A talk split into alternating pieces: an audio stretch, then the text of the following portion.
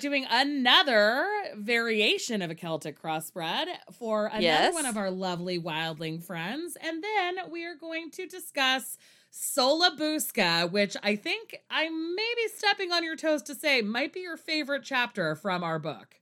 I feel like that and Tarot de Marseille were both my favorites. Yeah. Which really, which really surprised me because but neither of those decks are ones that I reach for often. But as far as like historical nerdy shit, that, is those there. those two chapters are there. It is there. Yes, I totally agree with you. I'm so, so, so excited. And also, so for our last Wildling reading, we used the just most traditional uh Celtic cross spread. And I think that we're going to try to find alternative Celtic cross spreads for the rest of these Celtic cross readings so you can kind of see how big of a difference something like the wording of the questions can make in one of these massive readings like this. Yes, totally. Because with the fact that the modern age, we learn and Yeah. we can adapt and we can morph it into something better than what it was originally. Exactly. And I think that probably by the end of this, we're going to write our own because we have very strong opinions about the order in which you pull for ter- for yes, Celtic cross. definitely. Definitely. So we will see where that leads. But let's start with our question from our lovely, lovely Jenna. Do you want to read it, Esther? Our first question is from Jenna, and she asks My question is regards to buying a new home. My family and I moved into a much smaller rental home almost four years ago, and we've had nothing but problems with the property management, but have decided to stay due to low cost and pandemic. One of our children needs to move, uh, needed to move home, and we added a dog to our family. So rather than find a larger home to rent, we were hoping to buy. My question is surrounding any potential obstacles that may be get in our way. We are hoping to begin looking for a home to purchase in the spring of 2022. I'd like to be prepared as much as possible ahead of time to make the purchase smooth and not stressful. Smooth and not, well, not stressful is a pipe dream. yeah. However- yeah, it's a house. Yeah. It's a house. What do we expect?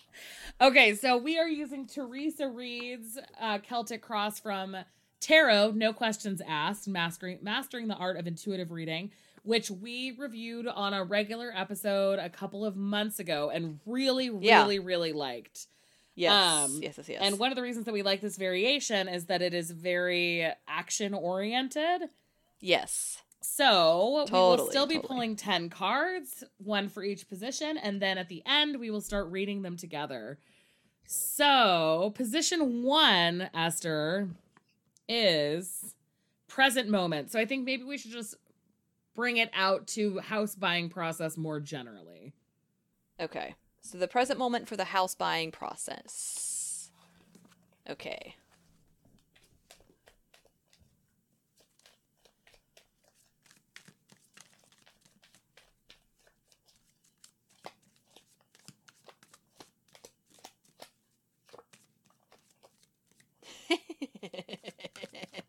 You okay? yep. All right. I got death. Lovely. And I got the nine of swords. So that's very present. That's where you at, Jenna. Death, nine of swords. How uplifting. Great start. Position two. like what else do we expect? Yeah, position two shows potential obstacles or support. So it's just what crosses you. Yeah.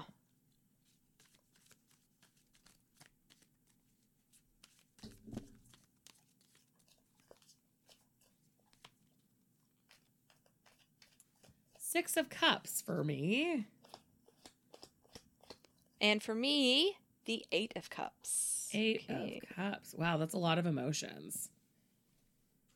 Um okay, we'll talk about it when we get there. All right. Yeah, know. I'm like, we gotta, gotta keep going. We gotta keep going. All right, three is the foundation of the situation or past conditions that have led to the present. So kind of like influences Yeah. in some way. Okay. Where you're coming from. The devil for me.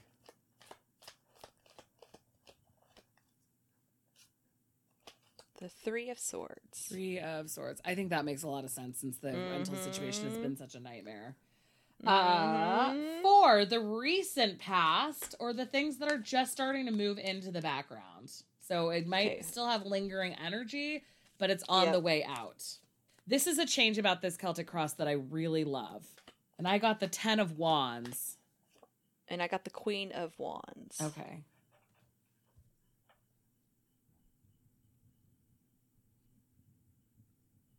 You're going to have to take out so much just pausing as I write stuff down. Oh no, I'm having to write the position and the stuff. It's fine. it's fine. Uh, okay, position five is situations on the horizon or what may come into being, which means possibilities.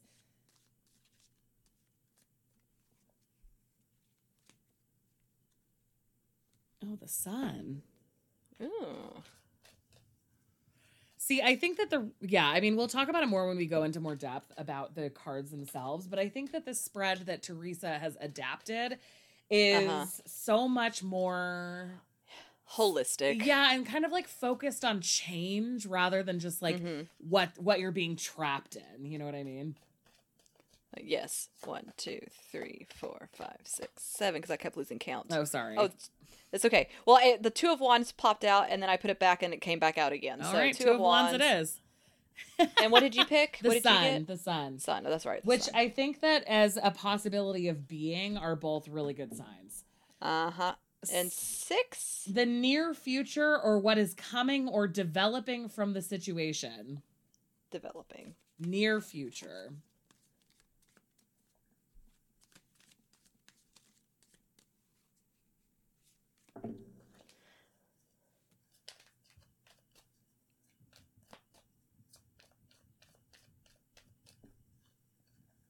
I got the Four of Cups. And I got the High Priestess. HP. And seven, position seven. This is the querent at the moment. So if you're looking at a Celtic cross, the seven, eight, nine are the line that's along the right hand side. Yeah, seven, eight, nine, ten. Yeah. Oh yeah, yeah, Right? Yeah. yeah, there are four. I just can't count apparently. uh, the seven is the querent at the moment, so this can reflect your current Right. position or your prevailing attitude.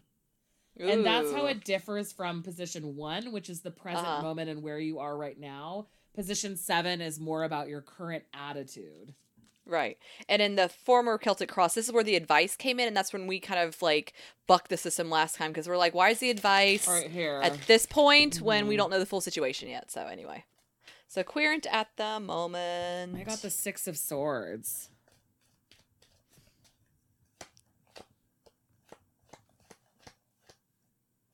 And I got the Knight of Cups. Ooh. All right. Position eight is environment, surroundings, or other influences. So this is that situation where it's kind of like outside of the control of the querent. This position can be the home or work environment, as well as the people who may be influencing the situation.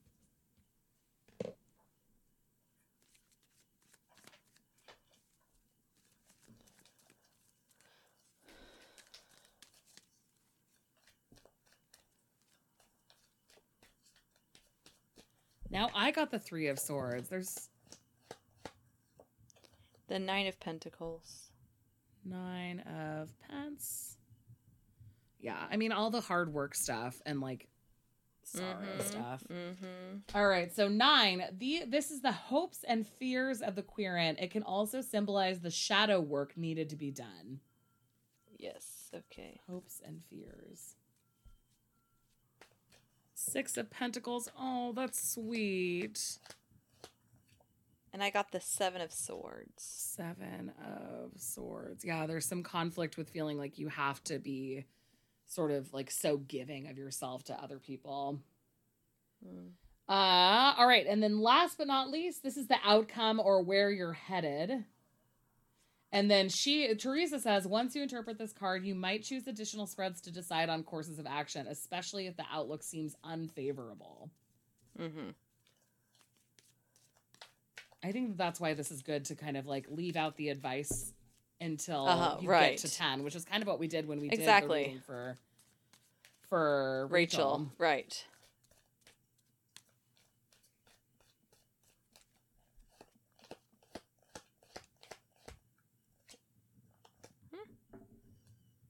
What did you get? Death. Wow. And I got the Page of Swords. Okay, so let's interpret this and then we can come back and pull more cards if we think that they'd be We feel helpful, like it. which I feel like we Yeah. probably will. Okay, so Yeah. just because having a like sort of outcome be a new beginning with a page is a little bit tricky to like interpret in like a sort of like For you, maybe. I'm just kidding. well, yeah. I mean, it's easy to interpret, but it isn't a- as action oriented as I Actionable. would like it to be. Holly likes action. I want to be told what to do. Fast and Furious. yeah, exactly. Okay, so the present moment, position one. This is where sh- where Jenna is right now. The heart of things. The heart of things is that Jenna is fucking worn out and exhausted. Yeah. Things feel kind of over in some ways. I mean, the death card in a position of how you feel now is not the I'm in the rejuvenation period of the death card, especially paired with the nine of swords. It's in the I'm dead portion of the death Yeah. card. Well, and I think it's really interesting because we didn't really talk about imagery in our previous Celtic Cross, but Uh-huh. In Morgan Greer with the Nine of Swords, there's that binding in the arms that happens, so that feeling of being trapped and the anxiety of feeling trapped in the space. Yeah, totally. So I and it's not necessarily like the eight where you know you you you have a way to get out. This is a literal like trap. Well, and, you know what's interesting about that, if we're gonna like bring in the actual symbolism, is that I'm using Yeah. Everyday Witch, and the Death card and the Everyday Witch card is cutting through a rope. Uh huh. So maybe with Oh. those two symbolisms of the hands being tied and the Morgan Greer Nine of Swords, and the Uh-huh. Death card cutting through a rope in the Death card and Everyday Witch, it's almost like the current heart of the matter as things are right now is that you're working on ways to feel unbound Yeah. and that's why it can be both like very two kind of difficult cards to get Mhm. but still because we know of jenna to not be a difficult person or like a like person who dwells on sorrow so these Right. two kind of more difficult cards with the symbolism of these specific cards are like what she's doing right now is as the death card kind of trying to wear through like look that rope Right, is that- almost snapped through so it's Yep. like the current moment is kind of working your way through those nine of swords feelings and trying to Yeah. break through them. yes, definitely. So then what crosses you for good or for ill being the 6 of cups and the 8 of cups. I think it's finding space for everyone in your life to be in the same place. Yeah.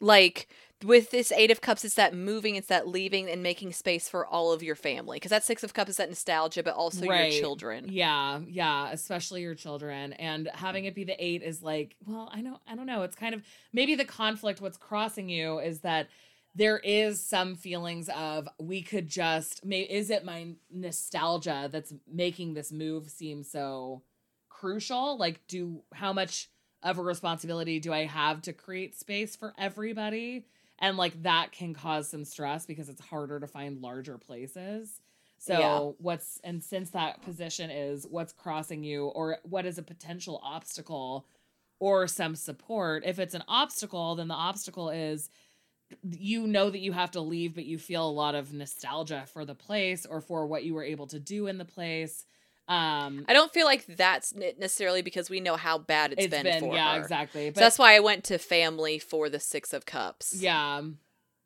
so potential support then would just be like because Jenna is like a family oriented person that has like likes having everyone around her and near. She's going to have a grandbaby soon. yeah so then you're So having that family near you. i guess i'm just it- having a tr- hard time with the eight of cups then because the Well, it's- for me, it's just makes it's- total sense But the Eight of Cups is like when you're leaving, like leaving and including everyone in that moving process. Like yeah when so you're moving and moving to different is how you can yeah. do it with uh, with your kids. Everybody, yeah, and get everything, yeah. in an obstacle position yeah. Okay, so the past conditions that have led to the present, the source is position three, and we got the devil and the three of swords.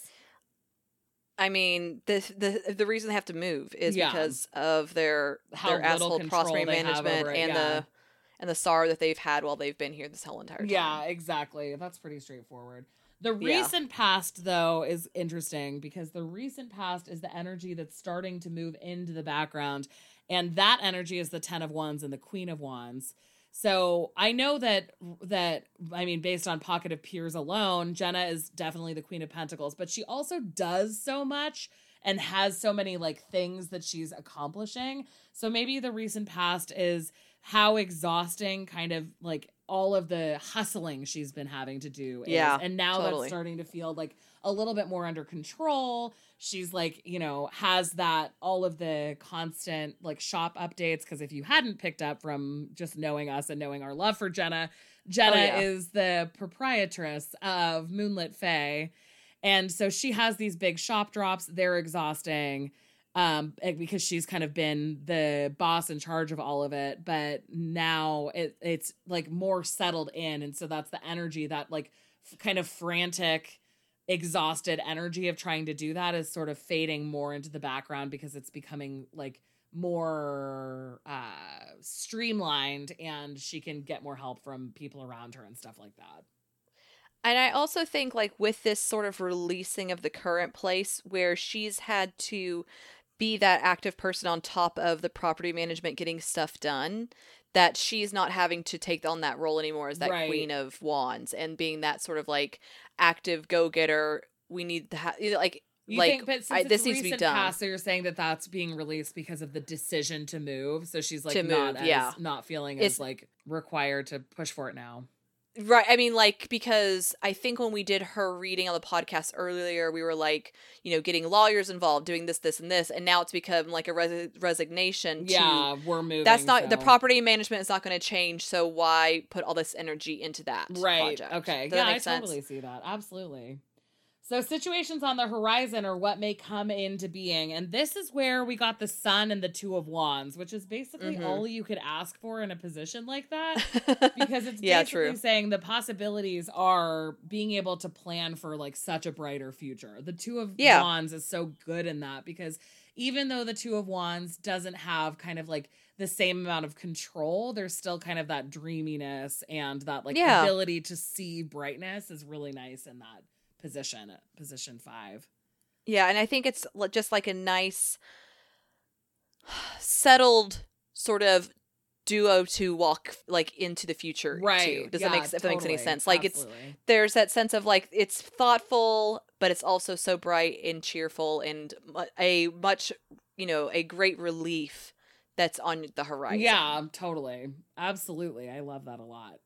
Okay, so then six is the near future or what is coming from the situation. And for six, we got the Four of Cups and the High Priestess. Mm-hmm.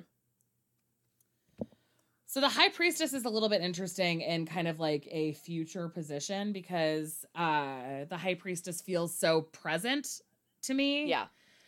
But I think that paired with the Four of Cups, because it is the near future or what's about to happen, since there might be some time before moving can actually happen, the near future could be you kind of turning inward to kind of look for those uh maybe like areas of like what we truly are looking for almost like sort Yeah. of like what like rather than just feeling like you have to jump at the first thing that you can get into thinking about like what are our actual priorities what would make us feel the best because that's kind of the whole thing about the four of cups is that they're not satisfied with the three in front of them so having Mhm. the high priestess energy with that feels like it's kind of like a contemplate a suggestion for contemplation in the short term Totally. Yeah, because the Four of Cups gets shit on a lot, to be honest. But it is a thoughtful card. yeah Yeah, like you're actually like thinking through, but you're not just not happy with the choices you have right now exactly Right now, and so and that's and to me, the, the high priest is saying it's okay to not to know what you want and to not be settled on those choices. yeah if that makes any sense. It's it's it's to me, it's like developing the near future is like knowing what you want and not settling for second best. Exactly. I totally agree. Um, so that was Six. Okay, Now so seven. seven. Seven is this is the querent at the moment, and this is the one where we were talking about it being attitude related. And Mm-hmm. so we got the six of swords and the knight of Knight of Cups. cups. Wow, Cups. that does not look like the word cups. I thought it said the knight of APS. the Knight of Ass. yeah, of apps. Uh, Night of Apps sounds like a promotion at like a Chili's or something. like Chili's, exactly. so I was like, Jesus, and that's just Chili's tonight. Can did you it. see that meme that I shared on my story? Yes, I did. I saw it. I love it so much. I can I lo- that's one of my favorite episodes. It's such a good- God in this Chili's tonight. such a good episode. um, Um, but okay, so the Six of Swords and the Knight of Cups for the kind of attitude surrounding it. I love Six of Swords Yeah. all the time. Uh huh. Especially any Six of Swords, like we've talked about with Druidcraft, and is also true in this case. There's so much ownership over the Six of Swords in the Yeah. Everyday Witch. Like it is a witch with the six swords strapped to her back. She doesn't look scared. She just No. looks alert and on top of shit and leaving. Yeah. And I think the Knight of Cups is really sweet paired with that because there's also sort of like whimsy with the Uh-huh. Knight of Cups. Right. So it's like this really critical thinking we're getting out of here, but also the like enthusiasm and excitement that comes from like the romantic side of getting to think about moving. And I think Yeah. that that's the appropriate attitude to have. There's like the critical thinker, Six of Swords, saying this is ending now, and then the excited, happy Knight of of Cups being like, and think of all the greatness that will come from this. and for me, this this whole and both these cards together just say like she's over it. She's ready to move on. We're, Yeah. we're gonna go for our own emotional health exactly. We got to get out of we're here. out of here. And the yeah. six, and I think the six of swords is such a beautiful one for that because it does just Totally. feel so like I've decided and this is happening now. It's not like a oh when the timing's right. It's like a this is happening. We're doing it now. We're Right, doing and it well, and- live. we're doing it live. Well, and the Eight of Cups has also come up. So these are both like moving leaving. from like established places, and the Six of Swords is like the implication of going from an unhealthy place to something healthy. exactly. And so that's what literally the picture is here. Exactly, exactly. So then eight is where we said, ooh, uh oh, because the three Uh-huh. of swords pops back up. And Yep, eight. Three of Swords. So the environment, surroundings, or other influences, and we got the Three of Swords and the Nine of Pentacles, and I think that that kind of probably reflects the incredible amount of heartbreak that you've been going through, and how much work Yeah. you've been putting into making it work, and how it isn't working. Right. Well, and the fact that your surrounding does not support your current business model either. Yeah, Where your surroundings is literally breaking you. Like you're wall to wall, you know, busting out the seams literally. And that was you know, a really and solid pun. That was a great pun. Thank you. This it's like it's two sixteen in the morning. I'm doing great. Okay. but yeah, to me it's like you have created yourself a lush environment for your business, for your home and your family. And like you, this house is preventing you from enjoying that. Yeah, exactly. And the, having a Three of Swords is like really reflecting that the things that you're feeling are totally right. Valid. Like you Totally. are right to feel so heartbroken. You're not Oh, yeah. imagining that. It's like very, very valid. Yes, totally. So position nine is this is the hopes and fears of the querent, and we got the six of pentacles and the seven of swords. I mean, just the fear of additional conflict and addi- like having to start over, basically. Like, I think that she's afraid of getting swindled again. yeah, that she's going to give so much of herself and so much of what these, these like expectations and everything she's worked for and that it's going to be not worth it in right, the end That it's- exactly. That's to me and like i don't usually read the seven of swords in that sort of like trickery sort of way but that to me is a fear that kind of pings I me. think it is also because it is paired with the Six of Pentacles, which Yeah. is kind of like as somebody who's receiving such negativity and terribleness Right. from your like, you know, property managers, it Uh-huh. feels like the fear is just that, you know, you'll be like beholden Stuck, to yeah. another person who's kind of sneaky and underhanded, which is hard. yeah All right, so then finally, 10 is the outcome or where you're headed. And for that, we got the Page of Swords and Death again. So we have Death in both position 1 and position 10, hmm um, which is interesting. I'm pretty sure a court page came up last time in the sense that like the discovery of um like studying and like researching for things. And I think that sort of like energy is here again where where you're heading is death and that change and something big is going to happen. Yeah. But there also is going to be that same energy of you are going to feel like a novice and not like in like confident as a Right, different court card would feel. Yeah, which makes a lot of sense because the house buying process makes everyone feel like a novice.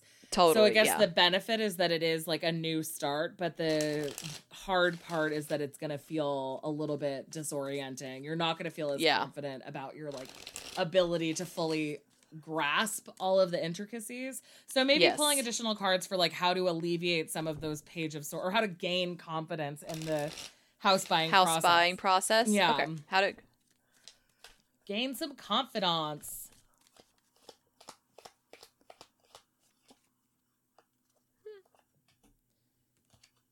I got the six of wands. and I got the wow, we both got really good cards. And I got the 10 of pentacles. Awesome. And I just pulled another one because you know when I would. And I got the three of Yeah, okay. cups. So I think that Yeah. probably like relying on people who want to build you up and celebrate with you Yep. will be helpful. Like especially having the t- that 10 and then the 10, 3 of uh-huh.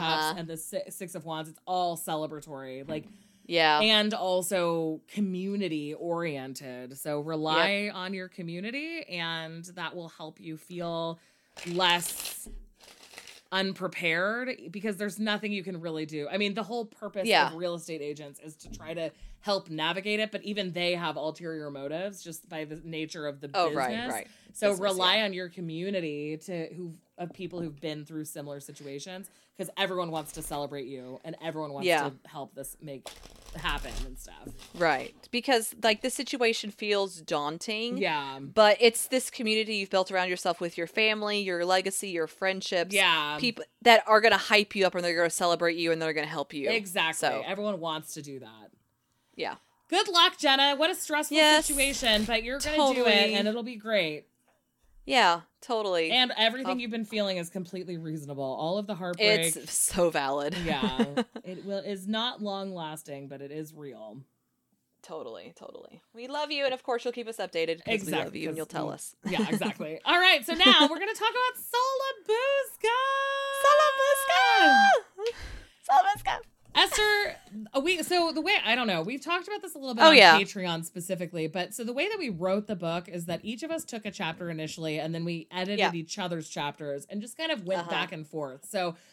Sola Busca is Esther's bebe. Bebe. I love Sola Busca so much, but Esther started the chapter, like wrote the whole initial chapter. So Esther, do you want to tell us a little bit about the history of Sola Busca? Um, Sola Busca was written, like written. Oh my god, no.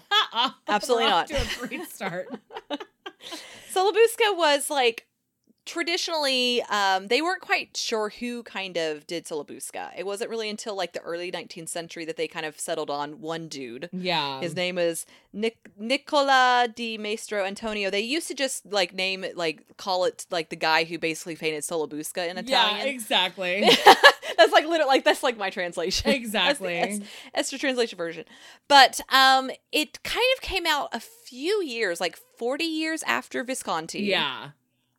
And it's just a really fascinating deck because it really um was like a picture of its time, if it makes any sense. Yeah. Like there's really no deck that sort of like encapsulates its time kind of like Sola Busca. So the Renaissance was super, super into the classics. So like ancient Yes. Greece, ancient Rome, all sorts of like mythology that adds uh historical context and importance to Italy, basically. right, right. So that is something that they're consistently doing is bringing forward Roman and Greek figures into Mhm. the Sola Busca Tarot.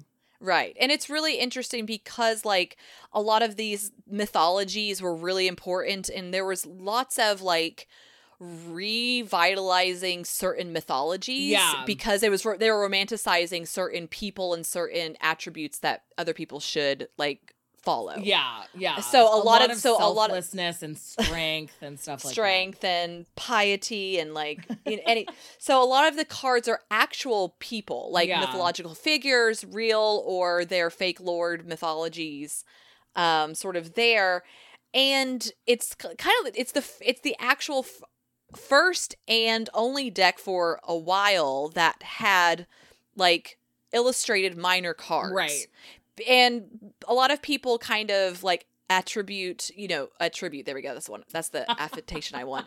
They attribute Pixie with like the first- sort of yeah. first, you know, narrative sort of minor cards, but actually it was Sola Busca and Pixie got the idea from this deck. Right. And so we'll we'll talk about that in a second, but I want to just circle Yeah. back to the fact that this is like in the context of its time, there was the Visconti Tarot and that was all pips. And then obviously a lot more that we don't know about, but this was really the first and most long lasting deck that had illustrated pip cards. And also part of the reason why we still have it is that it was in the same family for like almost 400 years. Yeah, for yeah, since it's kind of like creation, it was in the same family, and it's, it has all the cards intact. right. I believe, if I yeah, correctly. all the cards intact. There are slight variations to what we think of as the major arcana, right. um, but it's still all of the trump cards and all of the minor arcana cards, and it's the oldest deck that is preserved in its entirety, and also the oldest deck that has illustrated minors. And the illustrated minors, in my opinion, come because it was based in Hermeticism. And if Mhm. you're into any sort of like esoteric, especially those who follow Crowley and things like that, like a lot of those like foundations for modern day sort of like esoteric practices come from the, you know, like Hermeticism, essentially. yeah, totally. And it's kind of like a philosophy. It's a philosophy and wait, what was what was the actual word for it? What am I thinking of? the alchemical alchemy yeah. alchemical you know so there's like lots of like alchemical influences and mythologies and beliefs in this deck and at first you would think like oh yeah no like n- no wonder it survived all this time but it really kind of went out of fad really fast Yeah, so the whole like thing within about like the first 50 years is that yeah It's the idea. I think we think of it as like the alchemist stone, like Harry Potter style, Right. where it's like literally Right. a stone that turns things to gold. But the philosophical idea of alchemy was basically that you could impact things by thinking about them a lot, mm-hmm. and you can like transform things by giving it a lot of your attention in some ways.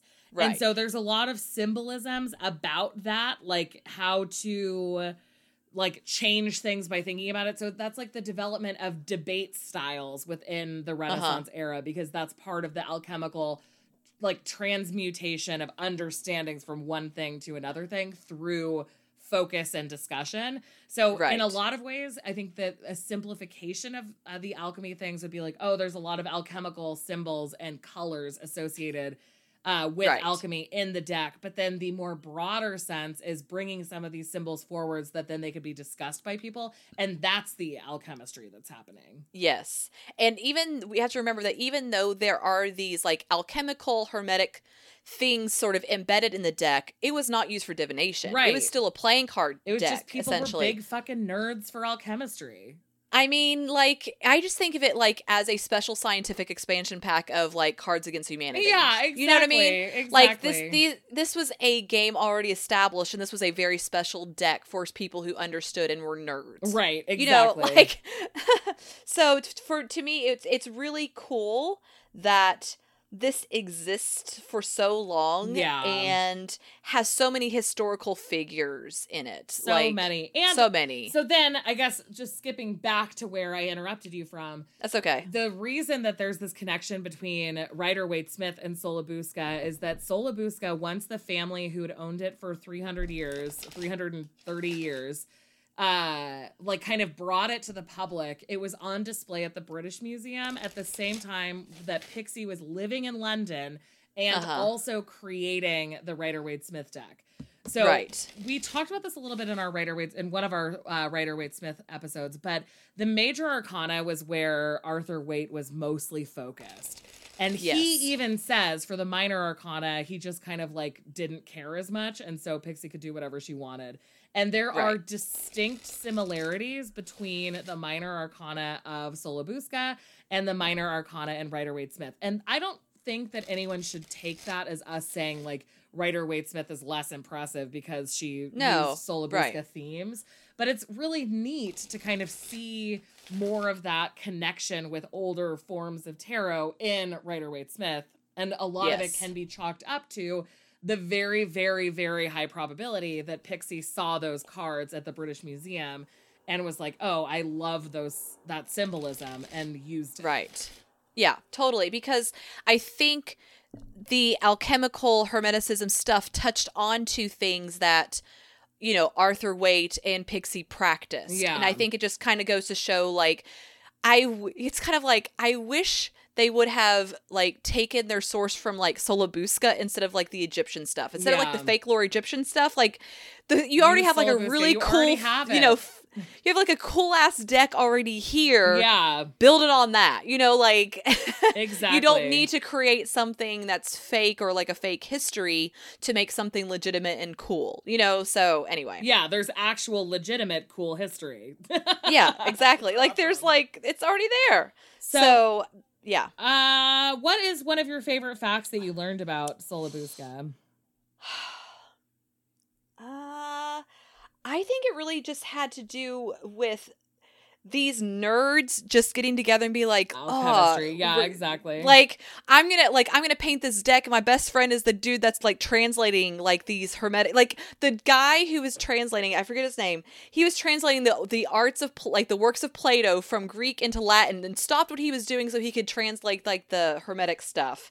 And i was like wow. Because like to for us we see like these great works of plato as like a really big deal. Yeah, but he specifically saw that these like the the what is it the hermes the the corpus hermeticum was a really fucking big deal and so he just stopped, everything and started everything he translating it previously been doing. It is pretty neat.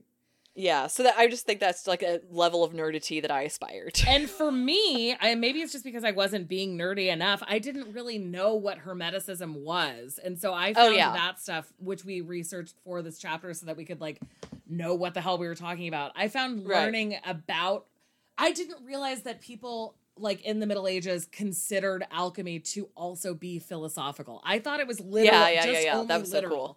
Like Yeah. full blown like Harry Potter, Nicholas Flamel level, like people Yeah. literally trying to turn lead to gold. I didn't realize that that was used metaphorically in like like enlightenment thinking basically. uh-huh right Um, right And so I really li- I just thought that that was such a cool connection that like this time period was sort of like people, some people who had the resources and money to commission big giant decks were like Right. so interested in this thought exercise of like what everything could mean that they sort of like Right. infused day-to-day life stuff with these symbols of that like alchemical commitment almost.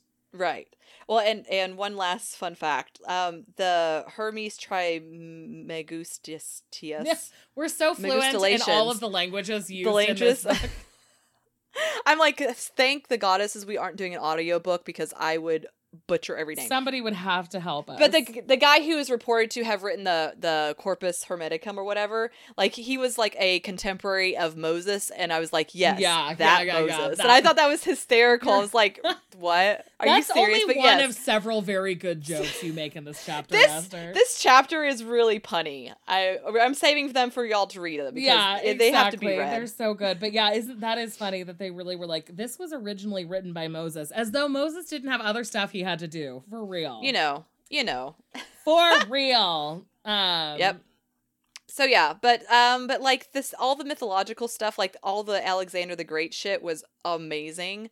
Like th- how they rewrote his history essentially in this time Yeah. period was like I was geeking out over that. Yeah, so that's so my Greek grandfather, he used to always say that we were descendants of Alexander the Great. And then I later found out that every Greek grandfather told their grandchildren that they were descendants of Alexander the Great. and now you know why. And now I know why because Alexander the Great in this time period was like having this resurgence of interest where people were Yeah. like the Renaissance was obsessed with Alexander the Great. He was seen as this like scholar king. And so all wisdom was like basically passed directly through him. And that's like amplified in this deck. There's an Alexander the Great card and also a card designed after his mom. yeah. Oh yeah, and the, all the mythology that went into that, like it's such it's just so interesting. like so cool. Yeah, it's so cool. totally. So you have to read this chapter because it's just amazing. I know it's It's a such a good good chapter. chapter. You can pre-order a book. It's called The History of Tarot Art by, By Holly Adams Easley. and it is great, especially this chapter. No, all of it is great, but this chapter was All of such great. a delight to do. I don't even really have any ha cards because I truly like all of them. I mean, even the huh card, just like the three of wands, is kind of very huh-y, where like the wands are like the through the baby's is so head. ridiculous. I know. And like you know, it's just it's ridiculous, but at the same time, it's hysterical. And how could you huh that card? I You to know. love it. It's totally true. The Three of Wands is Yeah. pretty funny. So the Three of Swords is like the heart being punctured by swords. So, and then the Three of Wands is like a puffy baby head being punctured by three wands. And I was like, when I saw this, I was like, this has to be our cover page for the art. And I was like, yes, yes, we did it. please. It's just so Yeah. good. What are So some of your favorite cards? Um, the nine of cups for obvious book reasons. Yeah, you'll have to go to the book for that joke. Love that, and it is. I mean, it's it's just a really. I also really love all the queens. Yeah. because of the stories and like we find out in our research that it they were based upon a book that was out at that time like all of the queens were eh, seen in this one specific book so you can go actually go back to the text like other original texts to see where they got the influence for the people in this book i Yeah. mean in this deck like it's not just like these are actual historical mythological figures not just like a random joe on the front of a card Yeah, and all those of really the cool. queens are associated with specific mythological figures. yes yes And there, oh, the book that Esther's referring to is called De Claris Mulieribus on Famous Women, Women, which was published in 1362. And apparently, it was the first book to that was exclusively devoted only to biographical stories of women. Um, but it was designed to like celebrate virtues and Yes. shame the opposite of virtue, sins, I suppose yes whatever discrepan- dis- discretions um Mhm. which is of course so shitty and so whatever but they do there's like um athena helen of troy polyxena who's the queen of cups she was uh achilles was in love with her um during the trojan war and then obviously athena and then alexander the great's mother is the queen of swords so it's just like all this fun mythological stuff that i just really love. yeah And then there's like a Nebuchadnezzar card. Oh yeah, Nebuch- yeah. There's there's like Nero, Nebuchadnezzar, and then what other name? End name? Ni- uh, num num Nimrod. Nimrod. I was like Neptune is not what I'm thinking. No. Ni- Nimrod. Uh, I that Can was I like just read this passage, please? I'm yes. sorry. Okay, that's okay. Read it. It was just so good. Continuing through the cards, we see the Sola Busca cards portraying three. oh, what we see that the Sola Busca cards portray three popular biblical figures as trump cards, reinforcing the Renaissance's commitment to celebrating Christian mythology. Nero, justice, Nimrod, judgment, and Nebuchadnezzar, the world, not only all have names that begin with the letter N, but were all great kings of their time, known for conquering land, building wealth, and great cities, and destroying the empires of their enemies. Esther? I was like, this is the passage that my seminary degree is coming in handy Yeah, for. exactly. Like, exactly. literally. Boy, can I do this. And actually, that's kind of the funny thing about editing each other's stuff is that almost all of Esther was getting so seminary school in parts of Oh, this yeah. chapter. And so like- our editor Beth was like, ho- like when I was going through it, it was all just like, can you make this a little bit more light Fun. in that chapter? like no. And then in all of my It's chapters that Esther had to edit, it was like, can you get a little bit more information here? Can we slow it with the jokes?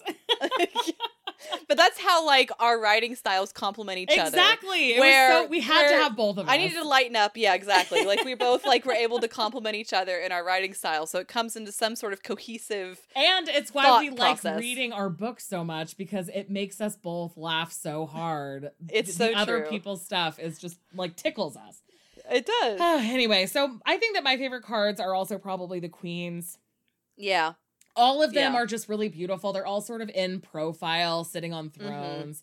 Um, and they're all just really Mm-hmm. I- great. And in the book, I was like, "Can can we please adjust these queens so they're like facing the other directions, and so it's not really weird?" Yeah, because like, they as we're all talking about them? in the same direction. Yeah, it was. Yeah, it was totally. I was like, "That's kind of weird." It kind of like, eh, can we can we change this a little bit? So I I made a note for them to change it. and they did, Yeah. and I was like, "Thank you." I think that I also really like all the mi- I think every single minor is great because I do it Yeah. does it's not pippish at all as we discussed as the first illustrated one, but I also think that the focus is so on the items of the suit that it Mhm. still feels like really, really, really obvious. And a way that other old, old decks are less obvious of what specifically they are. It Right. just works so well in the minor arcana in Sola Busca. It's just so beautiful. Hey, Well, relax. sorry. No, I will not relax. It's okay. Don't you tell me to chill. There's no such thing as chill as this house. um, for for me, like the minors are really strong, not only because there's like the seamless incorporation of the items and objects, but also because there is like such fluid movement in the cards. Yeah. like that's unexpected for its time because we're used to pips up until like the mid, you know, until Pixie, you know, Yeah. comes yeah. out with their deck. We're used to those sorts of cards, like even with Oswald Wirth Tarot that came out right before um, Pixie's deck. You know, that was still a Pip minor. So you know, right. it's, it's and I just I think that it's really easy to lose sight of the fact that this deck was in a private collection of one specific family. So it's Yeah. not like anybody was seeing the illustrated minors, and the most used Mhm. cards were de Marseille cards, which are fully pips, and Right. also have a much more sort of like simplistic art style. Well, it came directly from playing cards. Yeah, for exactly. Sola Busca, like I, you know, like I really think it was like a specific celebration of, you know, hermeticism slash alchemy, and some bunch of nerds were like, "Let's do this art project. yeah, it's really cool." yeah, you know, exactly, exactly.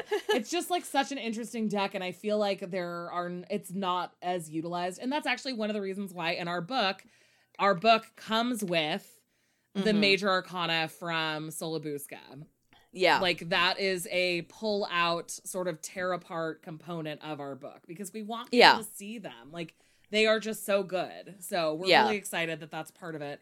Um and like kind of a part of the book that we haven't talked about as much because we didn't write it. We just were like there for the design of it.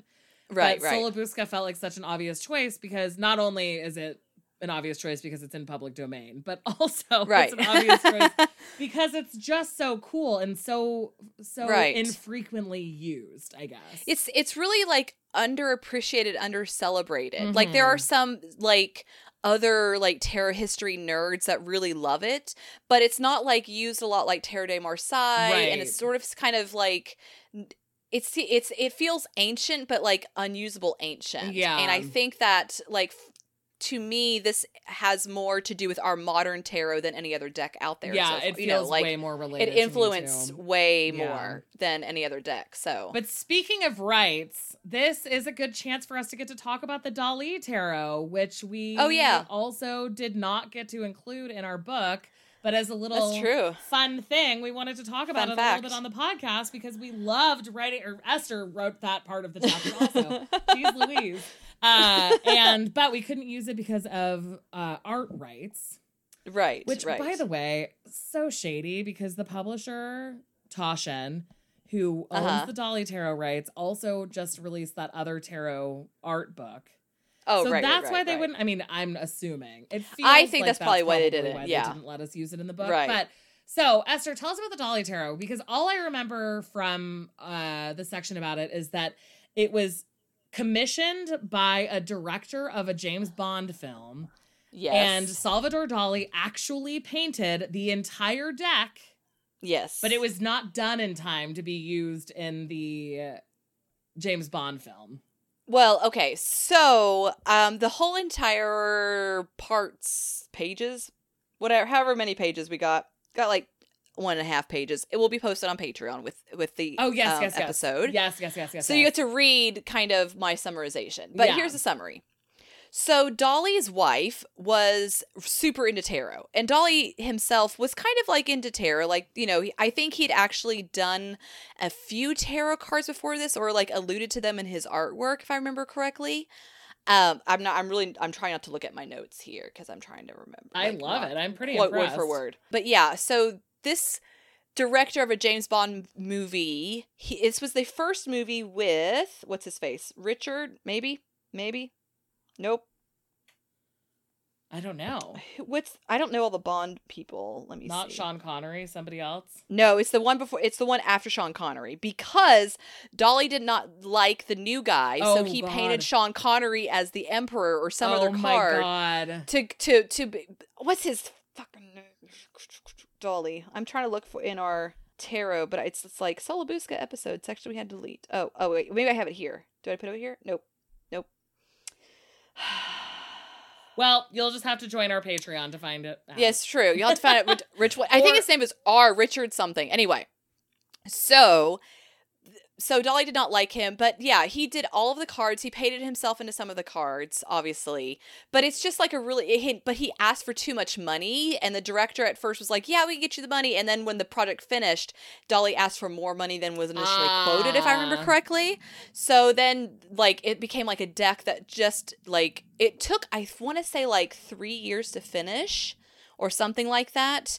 And um, but Dali had finished it, but it, and he did a limited release, if I remember correctly, of the deck itself, like in the '80s, like the early '80s Just on his own. um just on his own like a very very limited set and then i guess taschen or whomever bought the rights recently or whatever from the dali estate right. to and release so it then in they did that 2020 gigantic box. Okay, so Yes, Sean gigantic box of Connery stuff.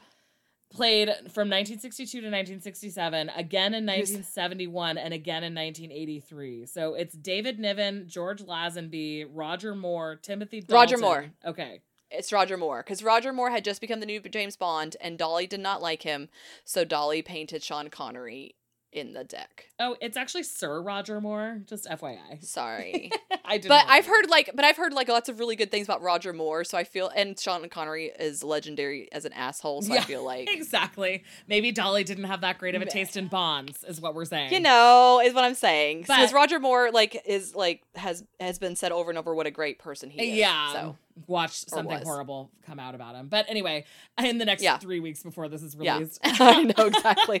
Ah, we've cursed ourselves. I know so yeah, exactly. But anyway, so if you want to read our little excerpt about the Dali Tarot that we could not include in our book, we'll be posting that onto Patreon, um, Patreon. for Patreon supporters. So if you would like to read that, it'll be available at the five and fifteen dollar level. yep. And I think that that's our show. Check out Sola Busca. Go so. look at that sucker. Order our book so you can learn all about it and just like bask Yeah. in the nerdy glory. And It's so uh, good. yeah, I just am so so so proud of that of the Sola Busca chapter. I'm so stoked about the Sola Busca deck. And Mhm. Jenna, we love you. We do. Check Look out more is so information about our podcast, including where you can find all of our merch and links to pre-order the book. All that stuff is at wildlytarot.com. and in our show notes and rate review us.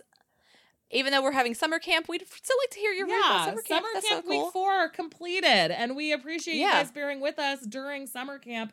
It is, I'm assuming, a month from now, going to have been a full blown lifesaver as our regular everyday jobs get so beyond bananas, Chaotic. stressful, Yep. chaotic, last minute changes left and right all summer long, which is why we have had to do this two years in a row. But this year we got to talk about our book. Yes. All right, go forth and tarot wildly. I love ya. we love you so much.